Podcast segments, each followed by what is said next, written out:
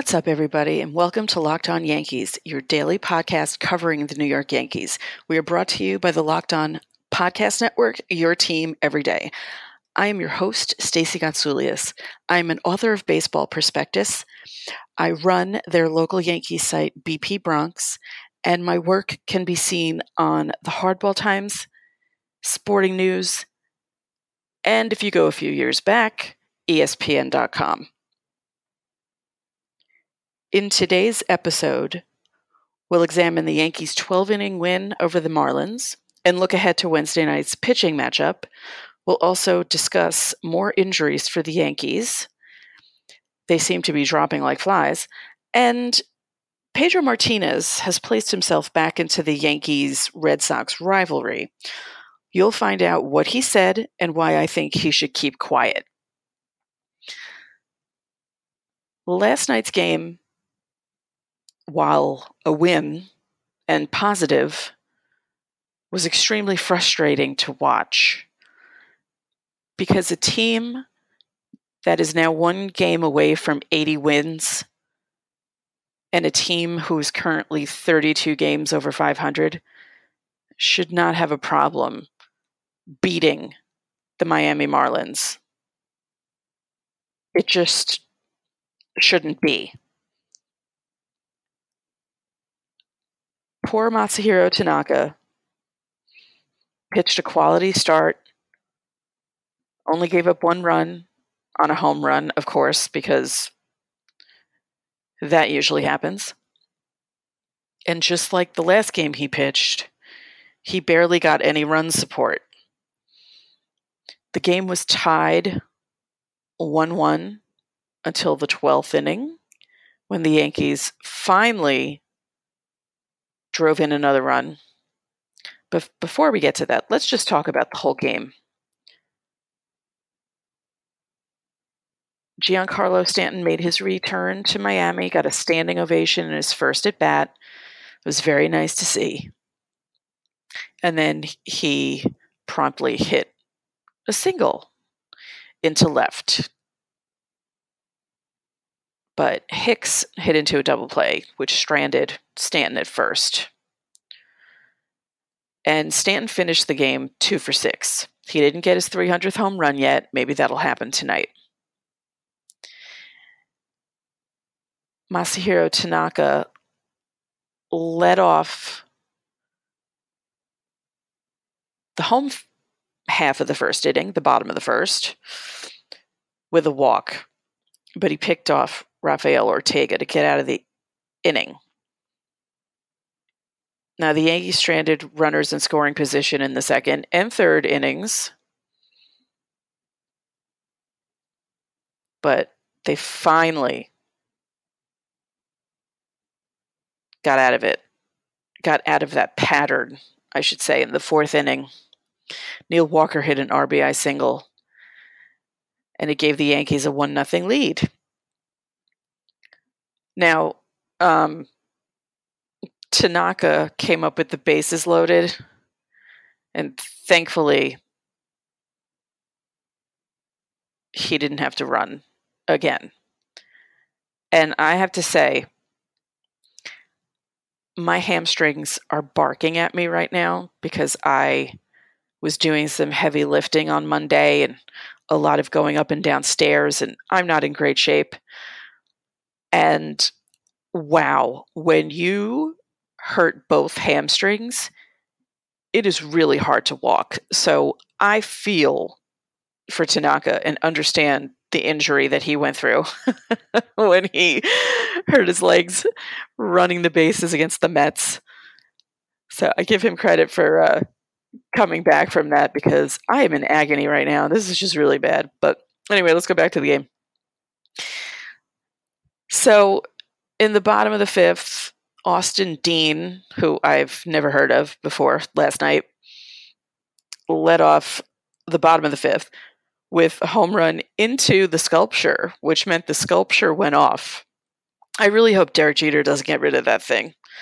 And I've said since the park opened that the Marlins should sell mini versions of the home run sculpture that you could put on your desk at work. So whenever you finish a project, you can hit it and it'll set it set it off. I don't know why they haven't done that yet, but they need to get on that um, before Derek Jeter rips that thing out of the stadium.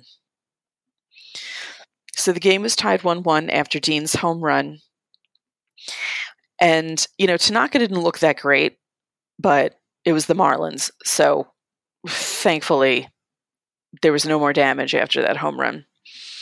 And uh, he finished with a quality start.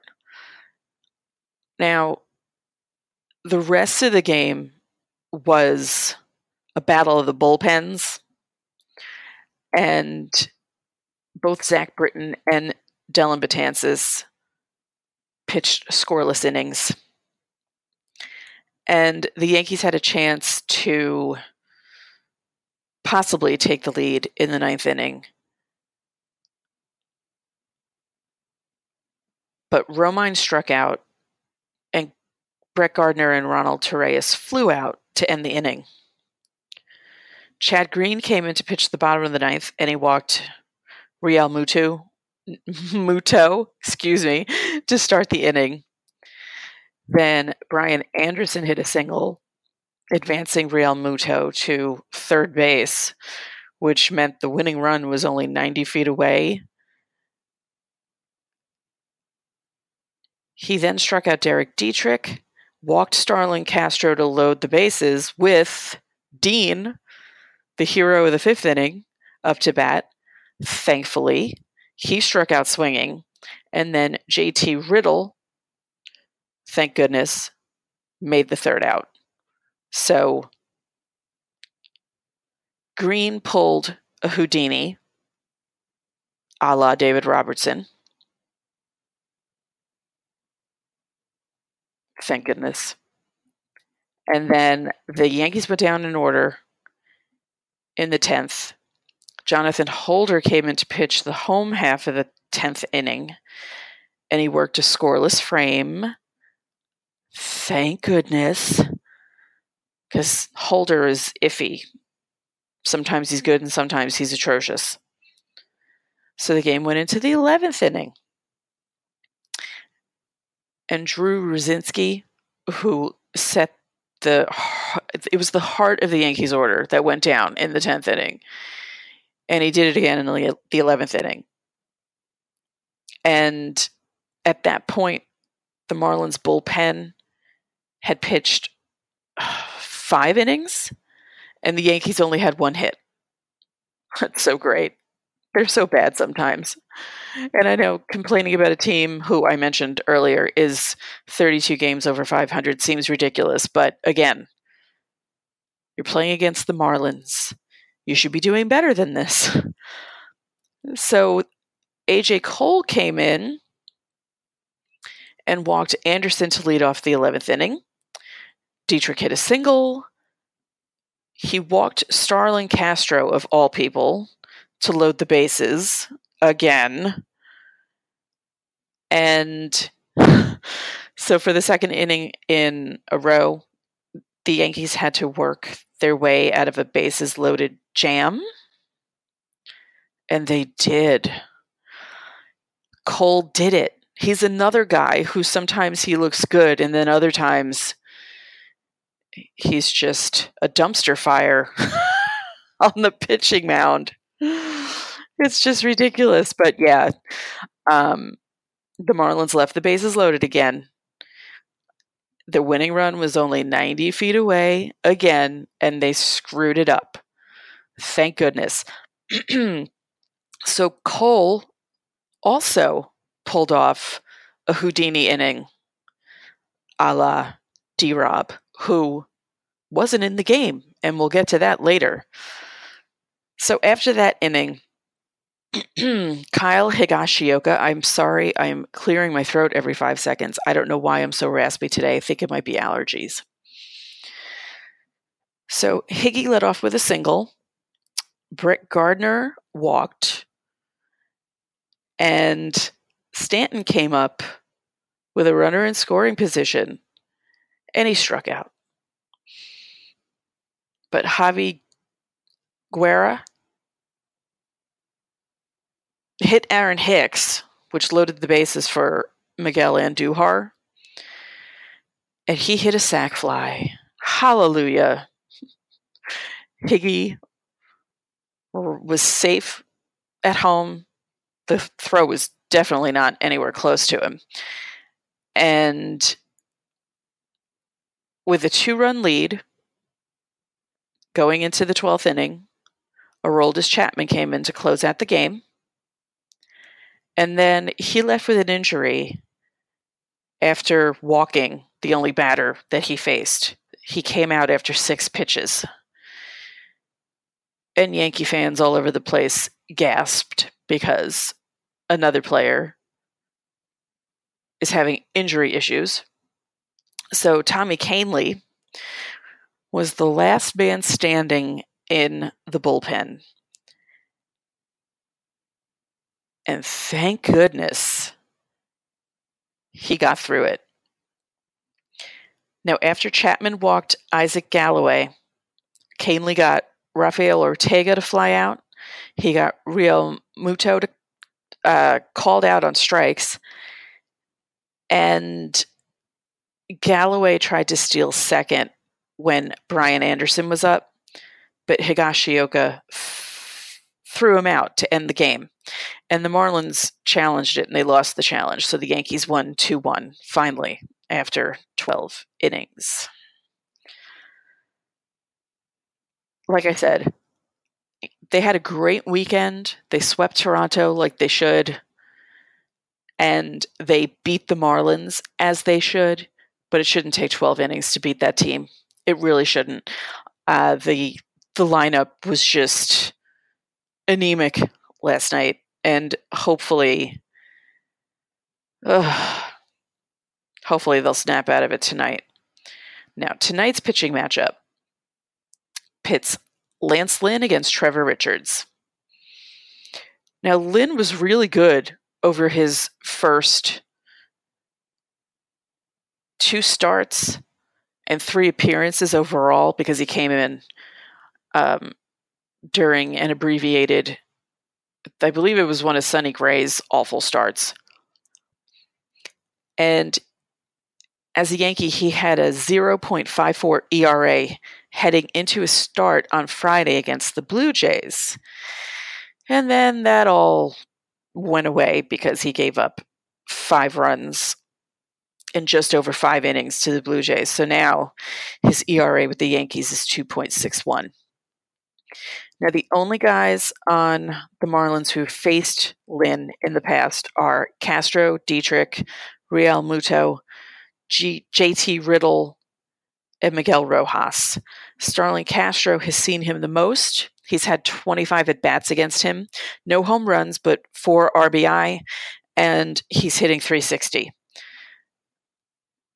As for Richards, just like last night's starter, he had trouble against the Braves in his last start.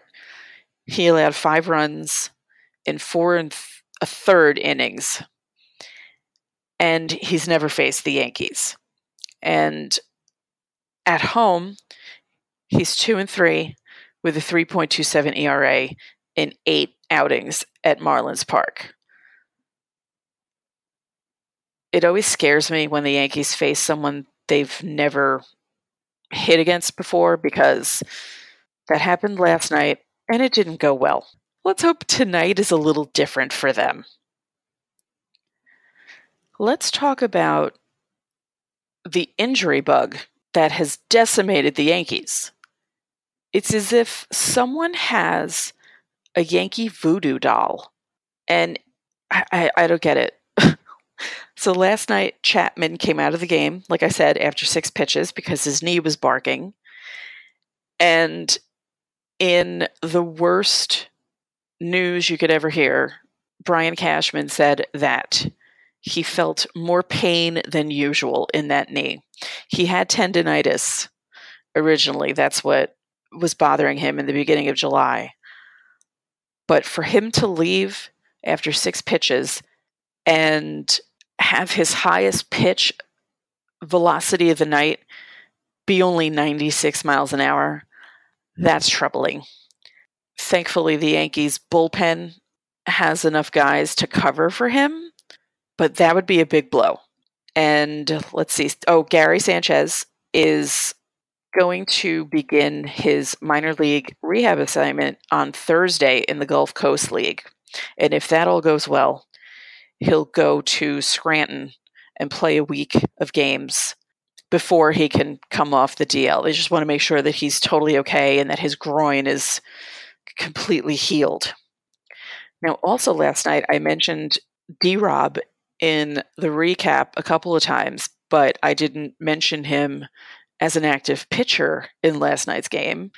And the reason for that is he played catch before the game on Tuesday, and he said that he felt he wasn't 100%, and his shoulder was bothering him.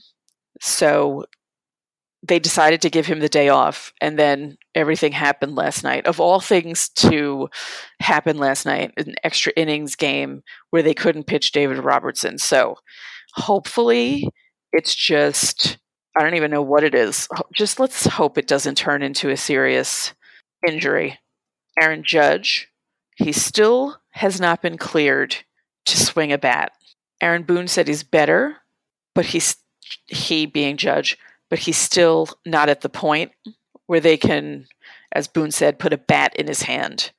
He said the fracture will tell us when. And Clint Frazier, who has been out for a while with post concussion migraine headaches, has been hitting and running in Tampa and doing okay. CC Sabathia will be coming off the DL, so there's some good injury news for a change, and he's scheduled to start on Friday in Baltimore. But like I said in the beginning of this segment, it's really as if someone has a Yankee voodoo doll and they're just poking it all over the place. this season, with the way guys are dropping like flies, is reminding me of 2006 when Matsui nearly ripped his hand off trying to catch a ball, and he hurt his ri- wrist. Sheffield hurt his wrist. Giambi hurt his wrist. It was just a mess. And, you know, all these players came back in time for the playoffs, but the Yankees still lost in the first round because they weren't quite there yet. And like I said in yesterday's podcast, this is what I'm fearful of with Judge. I'm afraid of him being out for longer than they expected. He was injured July 27th. And I just don't want him to be coming back like for the last series of the month of September, which is against the Red Sox. And, you know, he'll be rusty. So that's a fear I have. I have the same fear with Didi. At least Sanchez has a chance to come back by the first week of September. So he'll have a little while to get back into the swing of things, no pun intended. So the Yankees have won four in a row, and the Red Sox have lost three in a row. Now, the Yankees are still eight games behind them and seven in the loss column, but they still have six head to head matchups in September, including that last week of the season. So if the Red Sox cool off just a little bit and the Yankees can keep on winning against bad teams and they're playing nothing but bad teams until the end of the month, we could be looking at the division coming down to the last weekend, which would be frightening but exhilarating. And speaking of divisions, the Astros and the A's are tied now atop the AL West standings. That is going to be some kind of race. I am really looking forward to that, although I'm not looking forward to possibly p- the Yankees playing the A's in a one game playoff. That scares me. And like I said in previous podcasts, I kind of prefer the Yankees playing the Astros, which is really strange to say. But the Yankees should be the home team and I'd feel a little more comfortable with them playing the Astros at home. I'm not comfortable with the prospect of them facing Verlander because he usually shuts them down. But they've won games that Verlander has started, so but the A's are just like they really came out of nowhere. No one expected them to do anything really. And they're doing it with a hodgepodge of players. It's just unbelievable. I mean, Trevor Cahill and Brett Anderson are helping them win. like, what? Really? of all people? And uh, Chris, with a K, Davis, is on a tear. He's hit, I think, 17 home runs in his last 27 games. So that's really helpful to the A's. So, yeah, that, again, I think I'd rather face Houston in a one game playoff. What do you all think? Who would you rather the Yankees face, the A's or the Astros? I want to know if other people think the same way I do about it. Now, I mentioned the Yankees and Red Sox and the possibility of the division coming down to September. Pedro Martinez, who is now an analyst for both MLB Network and TBS, says says says the Yankees don't seem to have the energy of a winning team. He said, "I understand some key players are injured, but they don't seem to be hustling out there." Okay. As I mentioned before, I mentioned all the injuries that the Yankees have currently. Okay. If any other team had a Gary Sanchez type player, an Aaron Judge type player, and a Didi Gregorius type player all out at the same time, how do you think that team would be doing?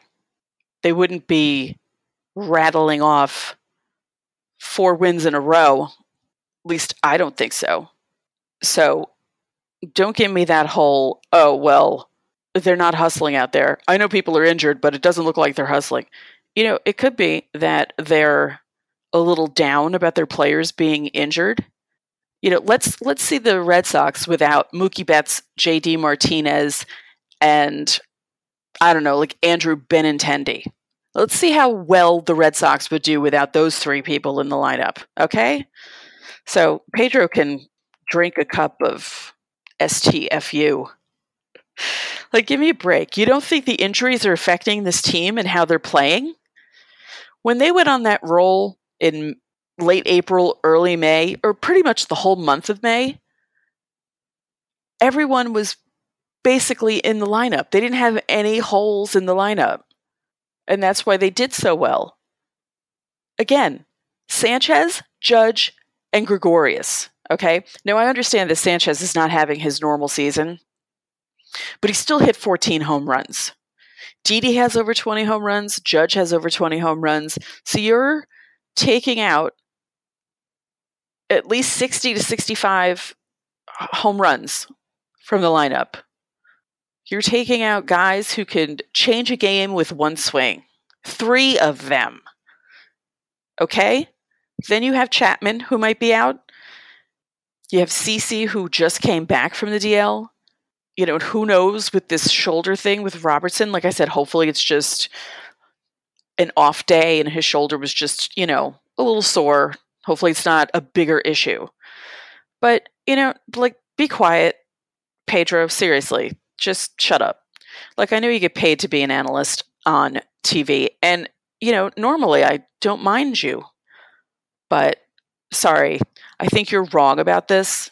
Of course, the injuries are affecting them, and of course, it's the real problem.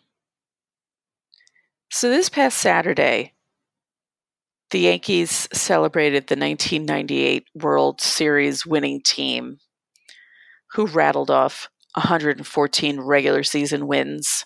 And a lot of the players were there. Some players you forgot were even a, like there's a couple of guys where I was like, "Oh right, he was on the Yankees." One guy that wasn't there was Ricky Ledee. And you know why he wasn't there? Because the Yankees couldn't find him. Could you imagine the Yankees? I'm assuming the public relations department would uh, take care of this. They could not find him. That is why he wasn't there. That's one of the funniest things I've ever heard. And I love that. I adore it. I think it's so f- incredible. And when I heard about that, it made my day because it's ridiculous. How are you not able to find someone with the internet and all that stuff? I mean, unless he's living in like some remote part of Central America, living in a hut or something because he wants to get away from it all, then maybe that's why they couldn't find him. Which doesn't that sound so good sometimes?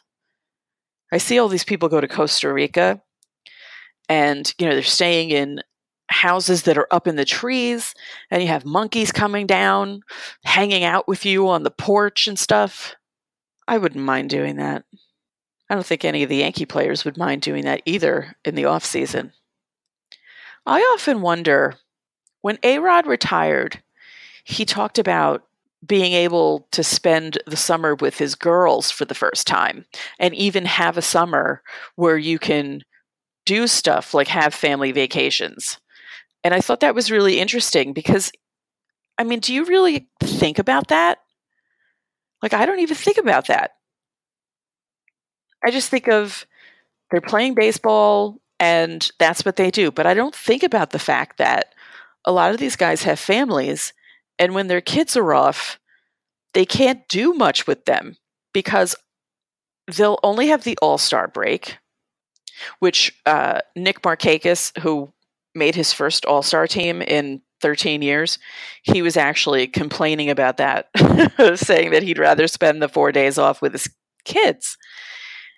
And I thought that was so interesting and also wondered why that thought never crossed my mind. Because, you know, they'll have off days here and there. Like this week, the Yankees were off on Monday and then they're off again tomorrow before they go to Baltimore.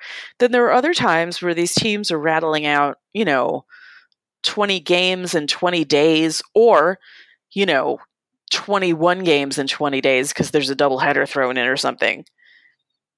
And I just thought that was interesting from A Rod.